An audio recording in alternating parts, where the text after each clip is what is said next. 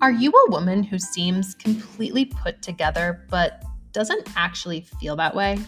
Meet Emily and Stassi, two Columbia trained psychotherapists and self identified people pleasers in recovery who are reviewing their favorite books, self help tips, and discussing their experiences of being and counseling women in the world.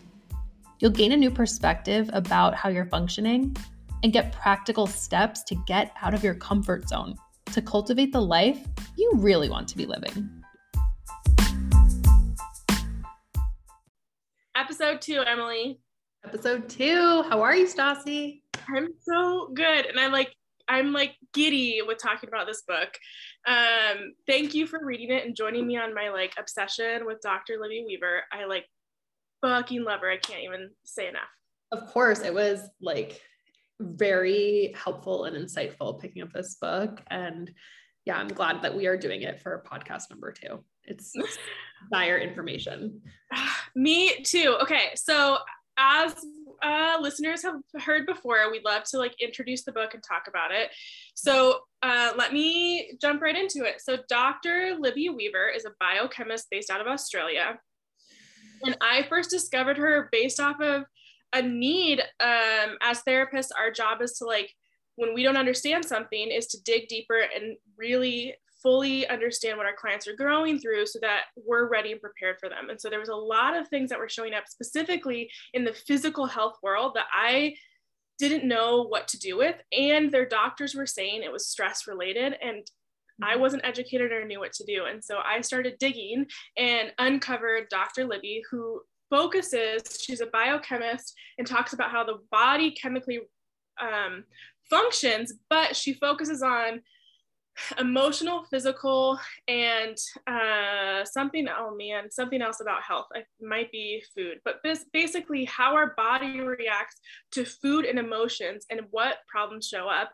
And it answered, I'm not joking, all of my questions with clients I was dealing with. And I have goosebumps saying that because it was, I mean, I spent six hours one night from 8 p.m. when I got off work and just listened to her over and over and over again, answering and uncovering questions that my clients had. And I had that I didn't know what to do or how to help them. Yeah. Yeah.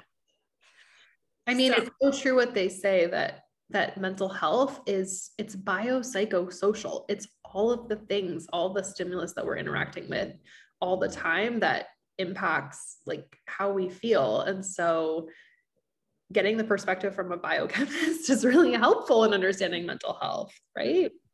Um, and her goal is literally to change women's health. Like that, she says uh, women's health is a public health crisis, that women are doing too much, and we need to be educated on our bodies so that we can, one, sustain humanity because we're doing it physically. Uh, and like once they're out, we're the mothers taking care of all the things, and that we're damaging ourselves to a point where we can't come back from. So, on that note, uh, if anybody's been following me for a couple years on Instagram, they have heard her name. They've heard her posts. I share everything she ever does. So let's nerd out about her together. Yes. Okay. Tell us about this book that we have chosen for okay. episode two. So she has 12 books published. She's fucking amazing. This one is called The Invisible Load. It came out last year. And one of the reasons I chose this one out of all her books is because it's really amazing at um, having digestible ways to understand the body and how it works. And she adds like huge journal prompts and things, just like actually the good girl myth of how to unpack what's going on with you personally and how you can like decondition things. So, Mm-hmm. The Invisible Load. Uh, let me read her book about, or her description about it. So, do you feel frequently overwhelmed? It's common today to hear people talk about how how they feel overwhelmed. There are also plenty who put on a brave face, but behind closed doors, it's a different story. Where is the stress coming from? Is it really our tasks, duties, and responsibilities, or is it something deeper? Why and why are stress levels continuing to rise? The answer is our invisible loads. Our invisible load is a stress we carry which no one sees that drives how we think and feel. From the physical load on our body to the emotional load on our mind, this invisible load is what really sits at the heart of our stress. And until we learn to unpack this, reducing our experience of stress will almost be impossible. In this carefully considered book, Dr. Libby Weaver helps us illuminate your invisible load to provide insight into what's driving the sense of overwhelm you feel in everyday tasks. Um, we're going to pause there. Yeah. I mean, again, I'm sure like listeners can understand why this was our choice for this week. Um, unpacking like what what is the invisible load and i think she said it so beautifully in that summary and i'm just going to read again from her book what the invisible load is right so it's the weight that you carry that silently drives the stress that you feel okay and Dr. Libby Weaver talks about it in her book as being the body's reaction to stress that doesn't always look like what we think it does because the stress has been silently kicking off for years. It's it's it has a cumulative impact on our bodies. Um, and it's not our obligations and responsibilities that are necessarily our stress. Like they are there, they are things we do, but it's our thoughts about those things um, in relation to yourself that cause the stress. Again, it's our thoughts and how we respond to them that causes the stress. Mm-hmm. So if we could think about our to-do list or all the tasks we have today, our listeners are having literally today while they're going on their walk, ta- listening to us. Um, it's the perception of your to-do list that is causing the stress, not the to-do list itself. The to-do list could go away and the world would still spin. Mm-hmm. Your walk doesn't have to happen today and the world would still spin and your body would function. It's our perception about the importance of the to do list and the tasks to get done. And we're going to unpack what that means today and how we can kind of combat that. Absolutely. Absolutely. Yeah. So, our thoughts being like one of the inputs of stimuli that cause stress, right? And, and she does also identify some other um, stressors to our body as well, which has to do with like the way we fuel our body too. So she talks about sugar and alcohol and caffeine and the food that we eat and um, all of those other things as well, and how that combines with our thoughts about our responsibilities and all the things that we have to do to create an overwhelm in our body and our nervous system. Mm-hmm.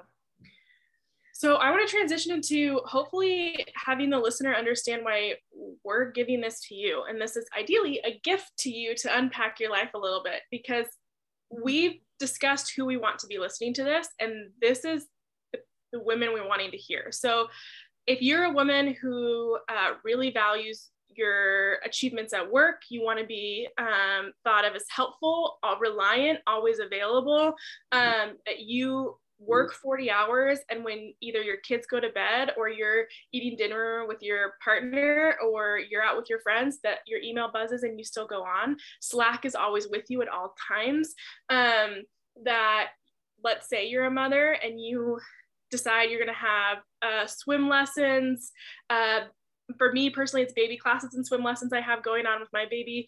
Um, but you add multiple things, being like, what's the big deal? It'll be fun. to making sure you eat right and working out. Mm-hmm. I have multiple clients who have had COVID, and within the few days of having COVID, they're running nine, they're they're um, biking 90 minutes on their Peloton, like and hurting their bodies who absolutely need rest and healing. And some women will go, "Oh my gosh, that's crazy," and some women will go, "Yeah, of course. Like, what? Why wouldn't we do that?" I mean, I could go on about what else they could be doing, but it's the rigidity and um, and time allotment for each task. That amount of of stress uh, being put on you. And if this sounds like you, one, this book is for you. Please keep listening. But we understand you because we're those women too, and are actively trying to decondition our functioning because we've we've grown up in a way that tells us we should be doing this. Absolutely. Absolutely. And especially uh, like as the gender identity of women, right? Women are like for, forced into this role of being the rememberers, being the caretakers, being the people that keep the shit going, that keep the list running in our heads. Like it's it's on us from a gendered like oppressive place, but also like at some point we do it to ourselves too. Like that is our learned conditioning and it is our responsibility to unlearn it, right? Mm-hmm. Yeah. Um, yeah, I mean, literally, you saying that. I have so many clients who just say, "Well, I'll, I'll just do it because I'm going to do it better and faster." Like, I don't, I'm not going to teach somebody else how to do this.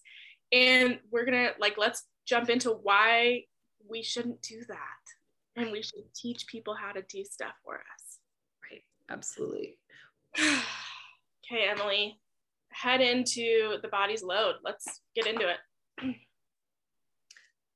So, um, again, going back to like all of the things that we put into our body and our minds impact this load, how we choose to fuel our bodies, our intake of caffeine, sugar, alcohol, right? The time that we spend on tasks, the people we care for, um, how we treat our physical body, how we interact, how our body interacts um, with our environment, how it impacts our sex hormones, our beliefs that we have, the guilt that we have, the obligations that we have, they all add to this invisible load that has a very real impact on our physiological body, our central nervous system, and eventually puts our body into a state of distress that we may not be able to come back from. So it's it's it's really important to to look at this stuff and to also consider and I think this is where we might jump into a history lesson of how we have evolved as a society very quickly in a very short period of time to take on a lot of extra stressors and responsibilities that on some level are made up like their social conditioning right? And historically throughout humanity did we have all of these same stressors?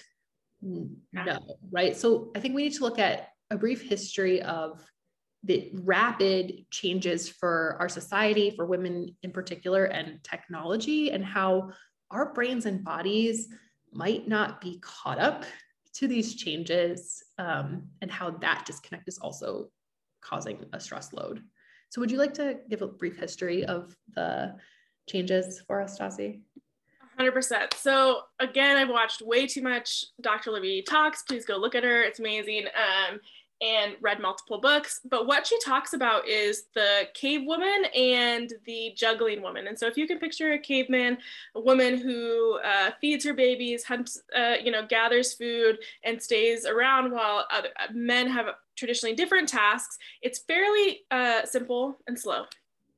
And the juggling woman of today um, and what we're doing today. So she does a beautiful job of looking at um, a 12 inch ruler. So if you can picture a 12 inch ruler mm-hmm. and picture that cave woman hunting and gathering and feeding her babies and sitting um, as nomads walking pretty slowly to um, ancient Egypt and starting um, fun human inventions and art and all sorts of stuff to uh, ancient Greeks and creating the Olympics for fun, uh, to the Industrial Revolution, and we're going to fast forward to the 1960s where um, women got the invention of birth control and we could now do multiple things and delay having children. So that looked like uh, meeting and matching men in all different types of arenas, showing we could do it just as good, and juggling more. Um, at home and now in the workforce. That had never happened before. And so we not only took on our male counterparts roles, we we kept our women's traditional jobs as well. Yeah in that, uh, if we can fast forward to uh, the invention of cell phones and uh, emails in our pockets and things starting to ding at us, our watches constantly vibrating, to uh, Slack now showing up in our world all the time. Um, the internet never goes away and is with us at all times. Picture again, I'm going to circle back to that 12 inch ruler from the time where we started being more active um, in terms of like ancient Egypt and society advancing to today where we have cell phones buzzing in our pockets, that 12 inch ruler of our 150,000 years of humanity is a pinprick at the end. Right, right. So we have evolved so quickly in such a short period of time. That's really like one generation back, right? Birth control, the mm-hmm. 1960s, I don't know about you, but my parents were kiddos at that time. So one generation back, right? and now all this rapid onslaught of change, our body is responding with, with stress because it hasn't adapted yet. We haven't and gone through evolution enough for our body and brain to adapt. Our bodies have never adapted. Our nervous system has never adapted. So we have cavemen technology and modern women problems. And Dr. Libby says that all the time. Women have cavemen technology and modern women problems, and our nervous system cannot keep up. And so um, it's impossible. I want to I want to jump further than I can, so I pause myself because we're going to talk about that in a little bit later. But our brain and body don't communicate in a way that that makes sense. So we have a logical brain who understands I'm talking to you through a computer lens right now, and I know what we're doing. And our nervous system only knows I'm staring at Emily's face. It doesn't know how or why. It just reads the chemicals involved, and so um, if we can go back to the modern women who, uh, you know, focuses on her eating, works out, checks her emails, and does the things, we didn't, we weren't conditioned to jog until the 1970s. Before, running was literally made to run away from bears, saber-toothed tigers, um, another tribesman who was coming out with a spear to get away and create safety. And now we jog and run for exercise and fun, but the chemicals being released tells our nervous system that we're in danger. It has no way of understanding we're doing it for fun. Yeah. Yeah. Which is crazy to me. Um, and incredible um, to think about how how much we're communicating lack of safety in our world in so many different ways. Mm-hmm. I mean, the good news that comes out of the end of the jog is that it technically closes what we call the stress cycle and, you know, might shift our body into a more relaxed state, but we can get back to that. Um, I think it would be helpful to talk about like what what are the hormonal kind of reactions that are happening with all of this onset of stress? What does that look like in the brain and body? So I'm going to break that down. Mm-hmm. So um, this is a direct quote from um, Dr. Libby's book, um, just this first sentence, which is stress hormones are not just randomly produced. Okay, they're not randomly produced. So, what that looks like in the body again is the adrenals of the central um, nervous system receive messages from our internal cues and our external environments 24 7 to ask the question Am I safe? It starts in the brain and then connects to our nervous system and then our endocrine or hormonal system, which has a cascading impact on our mental and physical well being. Stress hormones, though, are, are, they're literally designed to save your life. Like you said, if there's a bear, this mechanism kicks into action and we're prompted to go into a survival response to fight, to flight, or freeze to maintain our safety. Okay. When they're chronic, when we're stressed every day by all the again, our perception to these responsibilities that we have, then the impact of the stress is constant and cumulative, which can lead to health dysfunction and disease. We are not made to be stressed at the level that we are as chronically as we are. Okay. okay. So the commuting, the working 40 hours a week, parenting expectations, hello, Instagram, hello, influencers checking emails after our kids go to sleep, waking up at 5 a.m. to check emails again, making sure you exercise, eat right, look great, be the best wife, friend, society member. Women are expected to do all of these roles all the time, to do them well, and to make them look easy. And as we've said before in our previous podcast, there's a lot of work behind making something look easy, right? Absolutely. And so if we can just take an example of commuting, which I don't do anymore, luckily, but the last time I did it was in 2020 and I lived in San Francisco uh, and I commuted an hour a day. It was a, tw- mm, uh, that's a lie. I commuted an hour and a half to three hours one way. It depended. San Francisco traffic is so great. Um, and that created so much stress in my body. I could feel my nervous system, t- my arms tingling, my hands because I was going to be late to a meeting. Um, a kid was going to be waiting for me uh, to see as a session, and I was frantically calling um, an office to get the kid not to come because I had put in the things uh, early from the day before. And it was three years of this constant stressor. So here's the thing yes, my body was doing that, but my perception of the stressor that the kid was waiting for me, my boss was going to think I was flaky, um, the office was annoyed with me that they were going to do this thing, let's pretend, um, and they never were, but I was worried about that. My perception of what people took as of, of that is the actual uh, problem that created the stress, not the stressor itself that I was stuck in stop traffic for an hour and a half to two hours um, that morning. Right. Right, absolutely. Um, and what that can create, and, and let's move through this, is I, I have a very long list of symptoms that can create or negative health outcomes that can happen due to the amount of stress we put in our bodies. And we'll go further and further into why this is happening. But I've had literally a client show up um, with these things. Some of them have multiple versions of these health outcomes, and some of them I've, I've checked the box for all of these. And this is a pared down list. We shortened it for our listeners to not be overwhelmed, and it's still too long. It's just crazy. Okay, because the symptoms just go on and on, but please it just goes on and on. And so chronic stress can turn into hypertension, uh, type 2 diabetes, increase in body fat um, that doesn't alter no matter how much you move, food intake, or anything, um, irritable bowel syndrome, or other gut based illnesses. I actually really want to hit that one in five women in the West, Australia, and the United States have irritable bowel syndrome it's super common and it's not normal. Our bodies shouldn't have that. Um, sleep problems, we can't fall asleep or we wake up frequently throughout the night and can't put ourselves back to sleep. Mm-hmm. Memory problems, extreme anxiety that can't we can't cope or can't manage, um, decreased sex drive, inflammation problems, chronic infections, and that can be bladder infections or otherwise, um, sex hormone dysfunction, which can be irregular periods, PCOS, infertility problems, and more. Um, and then other endocrine problems that happen and uh, can show up even in um, thyroid problems or other other versions. Mm-hmm.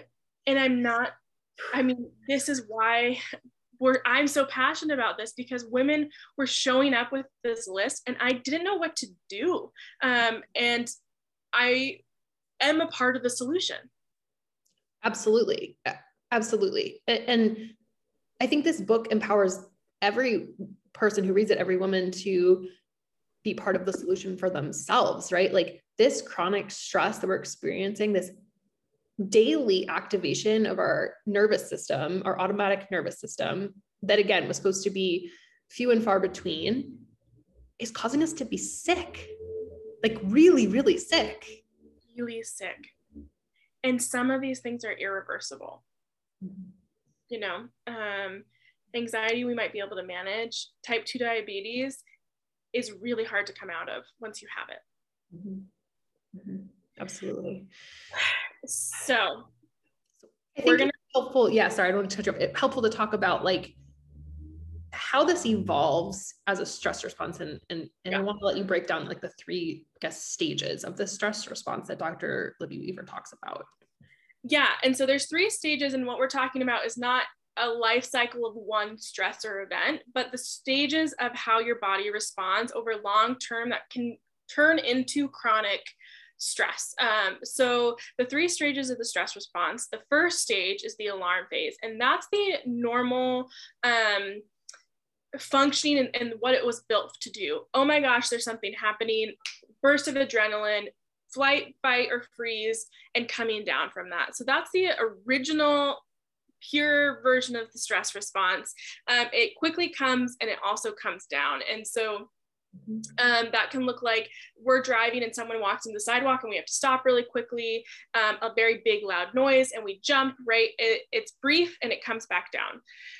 The other way this can show up, which listeners aren't going to love, and I don't love to hear because I just did this, um, is adding caffeine. Caffeine has the exact same version. So if you have multiple cups of coffee, I do, um, we're creating this over and over and over again, um, multiple times in the morning or throughout our day um, which means we might move into stage two, which is the high cortisol stage. So cortisol is made, and we've all heard that word, it's a negative word, but what it's actually supposed to do is down regulate um, adrenaline. So it's actually supposed to be a solution to high adrenaline and help you come down from that phase. It reduces inflammation, it does all sorts of beautiful things.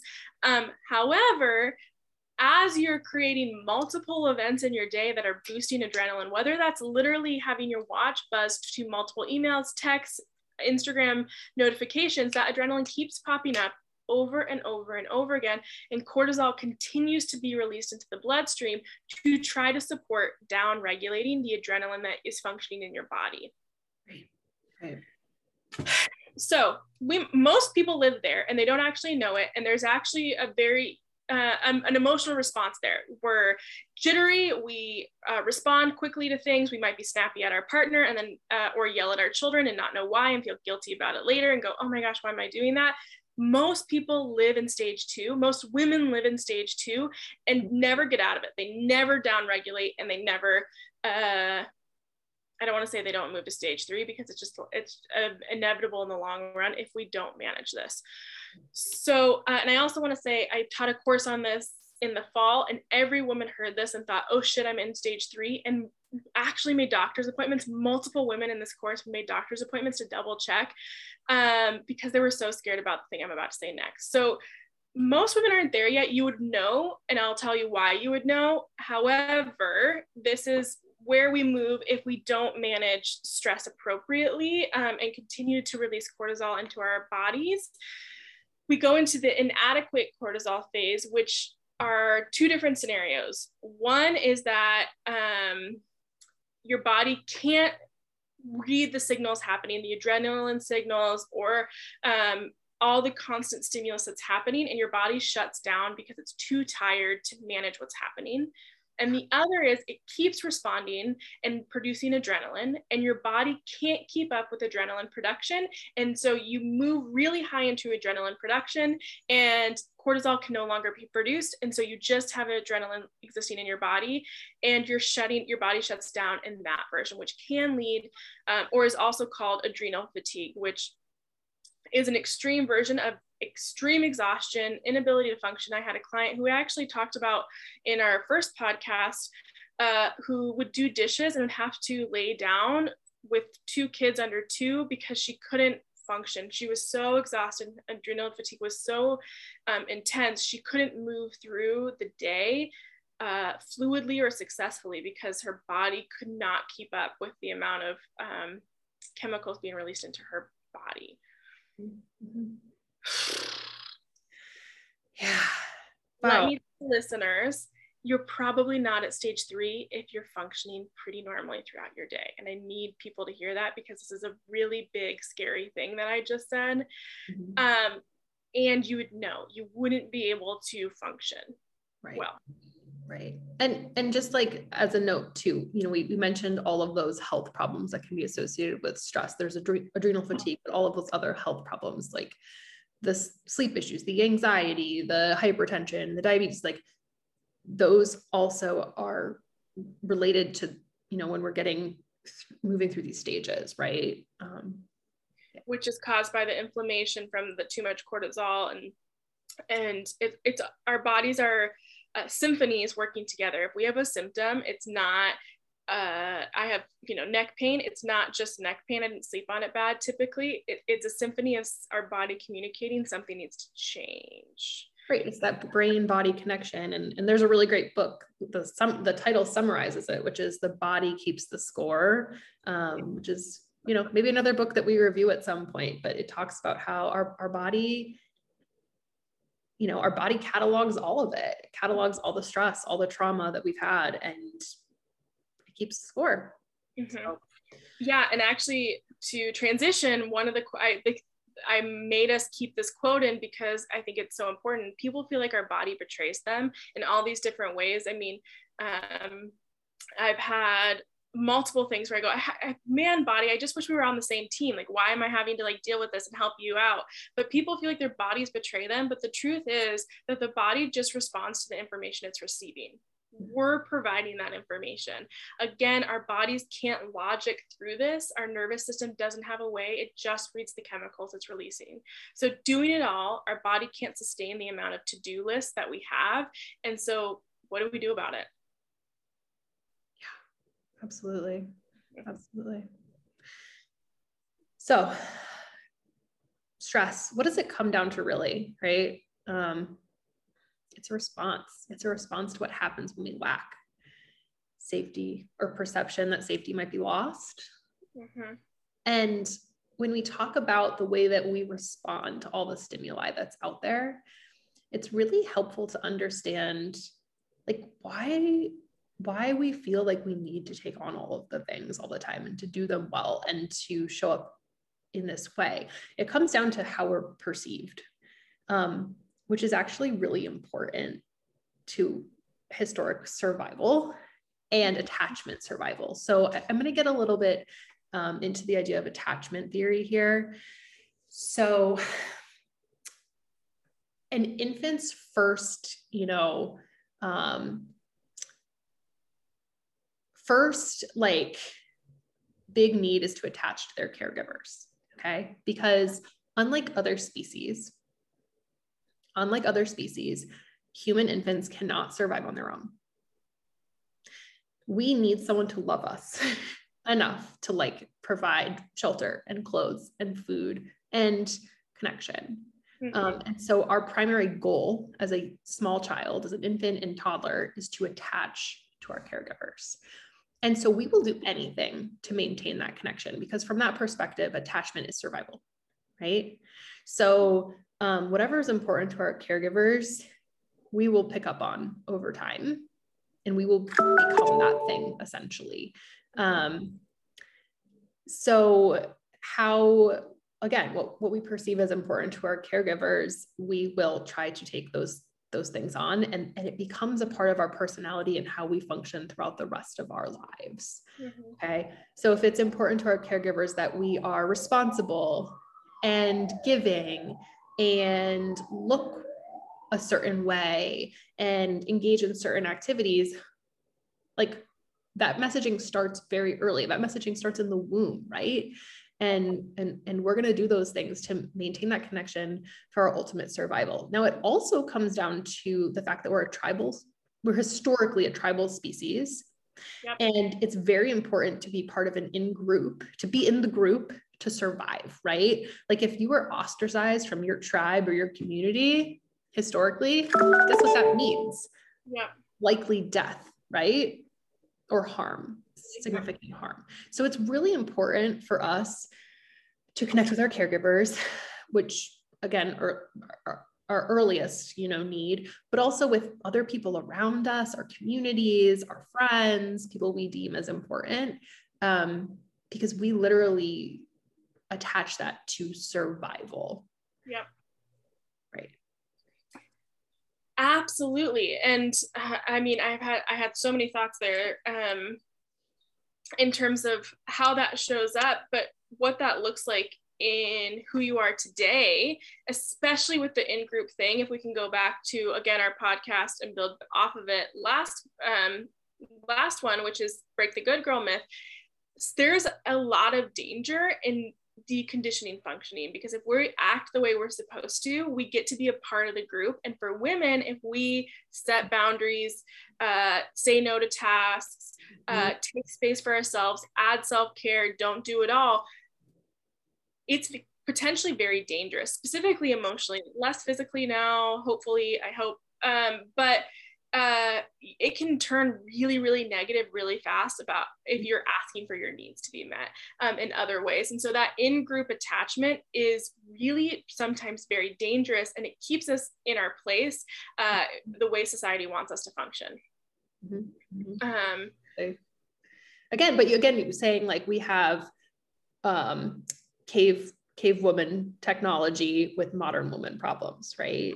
Exactly. And so if we can go back to the thing I referenced earlier, which is the old brain and the new brain, um, the caveman technology is our old lizard brain. It cannot understand anything except for the chemicals that are being provided.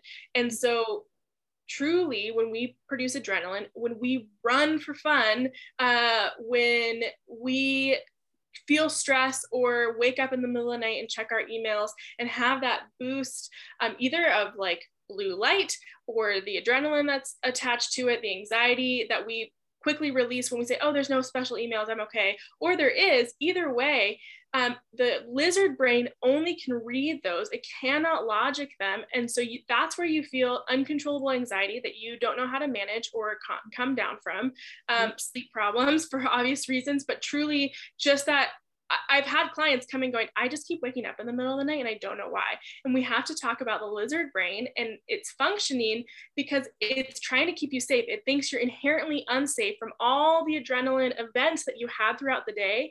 And it needs to wake up, scan your environment, and you say, okay, there's no tigers here. Let me go back to sleep. I'm okay.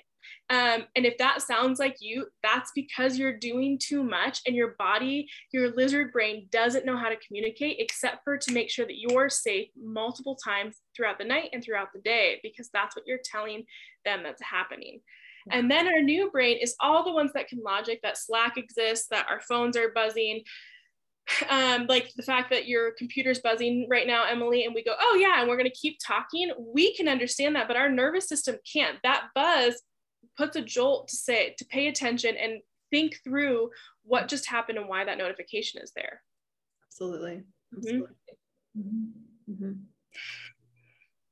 and so again just bringing it back to like we are socially conditioned to take on this onslaught of responsibilities and roles and, and we perceive them as being so important as it's so important to our survival to being part of the in group mm-hmm. um, and that shows up in being the good girl being the woman who's doing it all taking taking on all of the responsibilities um, and we're like we're scared for if we might let people down and then they might not like us or they might think of us as bad or unlovable which is like mm-hmm the worst thing, the biggest threat to our safety, right? And so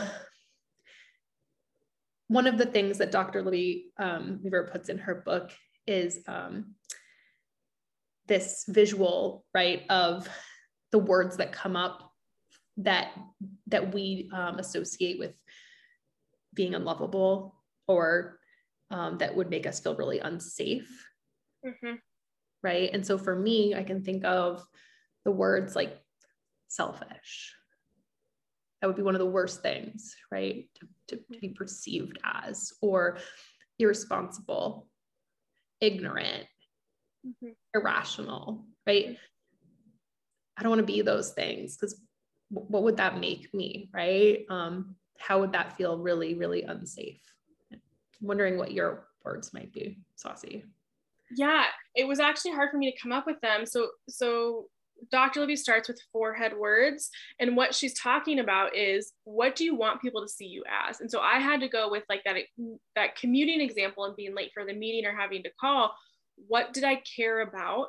Mm. And then what was the opposite of that? And so I want to be seen as reliable, responsible, perfect. I mean, we talked about this last podcast, but man, is that so important. And so being flawed and being late um, or letting people down mm-hmm. is is so overwhelming to me and I work so hard to avoid any negative connotation with that. And so where it becomes unsafe is if people see me as irresponsible or not put together, disorganized. Um, and then, you know, I started going into being that girl again and and i would never i would die if everyone thought i was ditzy or um, irrational mm-hmm. hysterical um, and so bringing it back to Maho Malfino, like I love being logical. I love keeping my emotions at bay because those things are so dangerous.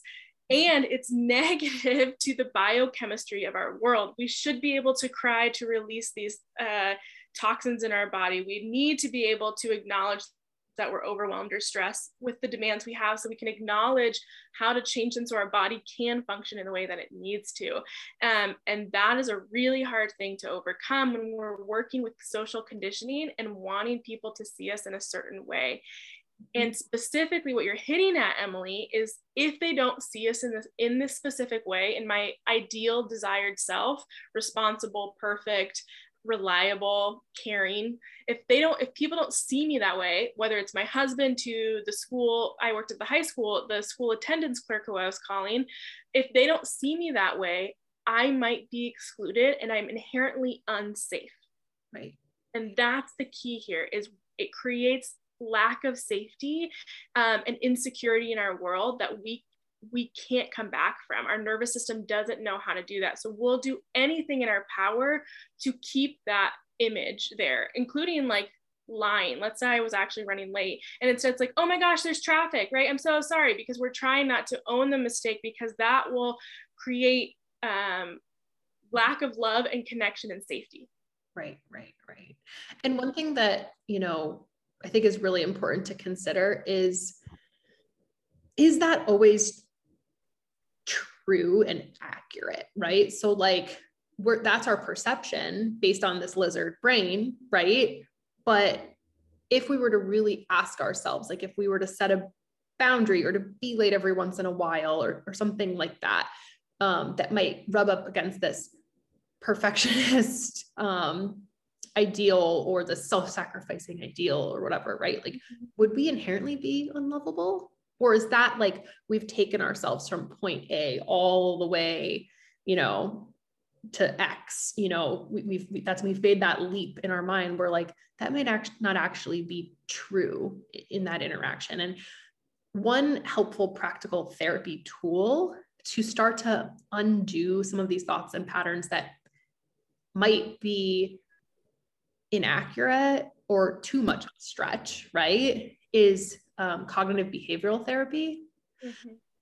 which can be really helpful in deconstructing our thoughts, taking a look at where we might be having some errors in our thinking, mm-hmm. um, helping us select more helpful thoughts that, you know, then impact how we feel in a situation and, and what we choose to do so that we can actually be intentional about creating the life we want for ourselves. And in, in part two of this podcast, there's going to be a part two. We're actually going to take this conversation a step further and really dive into CBT methods, cognitive behavioral therapy or CBT methods, um, to look at how to be selective with our thoughts um, so that we can hopefully help teach you how to empower yourself, you, you know, you, yourself, ourselves to take control um, in our own lives. So, yeah. And it's not just feeling better about ourselves. It will absolutely improve your self worth. It will absolutely uh, make you feel more confident in the world. But it's to the real value is to take away the perception, um, the lack of safety, and being able to change the chemistry in our body when we go a spike of oh, they're going to hate me they're going to be mad at me what's going to happen? And all the adrenaline and cortisol that comes in and being able to quickly catch that and and there's different ways to do that but one way is called thought stopping going mm, that's not a thing i need to think and changing the way in which we're emotionally processing stuff and creating um, quite a negative experience that long term changes all of our functioning in our body. This isn't just creating happiness and and cre- changing the way our brain works for uh, our own benefit. It's to create a full holistic health benefit that we're kind of unpacking today. Um, and I hope that this talk, because uh, we it's there's no way to cover this in an hour or even longer. Um, I hope this inspires people to grab the book, to grab multiple versions of her book. Rushing Woman Syndrome is amazing. The Woman's Wellness, uh, oh my gosh, what's it called? It's one of my favorites. Um, this one came out last year too. Women's Wellness Wisdom is really describing how how the body functions um, as a system, not only with stress, which is what we're hitting on really hard today and what the invisible load hits on, but the full body effect of how women's chemistry works. And I don't know enough about it for sure, and we're not taught about it. And so I hope this inspires listeners to go a step further in in being curious and taking control of our worlds. And just unconsciously functioning. Yeah, absolutely. So we can become more conscious, right? And intentional. And yes, yes, take back control of our health, which is just the most important thing here. And just like big shout out to Dr. Libby Weaver, like for giving us this information, this language that was the missing link. Um, and, you know, I think we'll probably post some more content, you know, from her onto our um, Instagram page. Um, maybe we can post one of her TED Talks because that's really awesome. And also shout out to our local bookstores. Um, I want to put a plug for my Providence listeners that um, Books on the Square in, in Wayland Square actually agreed to partner with us to um, provide some information about our podcast and to keep the books that we are talking about stocked as, as best they can on the shelves so that you can go there and yeah. pick up these books. So, Books on the Square, um, right in Wayland Square in Providence, big shout out. Thank you so much. Um, yeah. Um, absolutely. Uh, there are so many local bookshops, honestly, that we can go through. Powell's is the biggest bookstore in the nation in Portland, but please listeners you're i know you're from all over we have people who are international who are listening to this you can or you can go to your local bookstore and ask them to order it for you. So uh, yes, there are very easy ways to get it, including digitally. And um, we want to support not only the authors who are doing this, the amazing bookstores who uh, are getting this information out there. Um, we will never get Amazon to promote us. And we have lots of people in our community who are super uh, wonderful who want to support our new uh, found passion. Yes. And thank you, Stassi. Um, it was really great going through this with you today. And, and thank you to all the listeners. We can't wait to come back um, and wrap up with a part two and really get into some CBT modalities for you. We've had great listeners. We've gotten tons of feedback personally with people running into us, calls, texts please put that on um, the podcast apps. You doing that spreads the word. I think we're doing something really cool here. So please continue to spread it, share it with your friends, make comments, post about it on Instagram. The more you share, the more we get this out there. And that's all of our goal is to give more education and wisdom to women and, and humans uh, across uh, the world. So I know that sounds really lofty, but I'm pretty excited about what we're doing. So thank you, listeners, for being here. Please write us a review and please share um, and comment if you want. Thanks. Yeah, we'll talk to you next time. See you next time.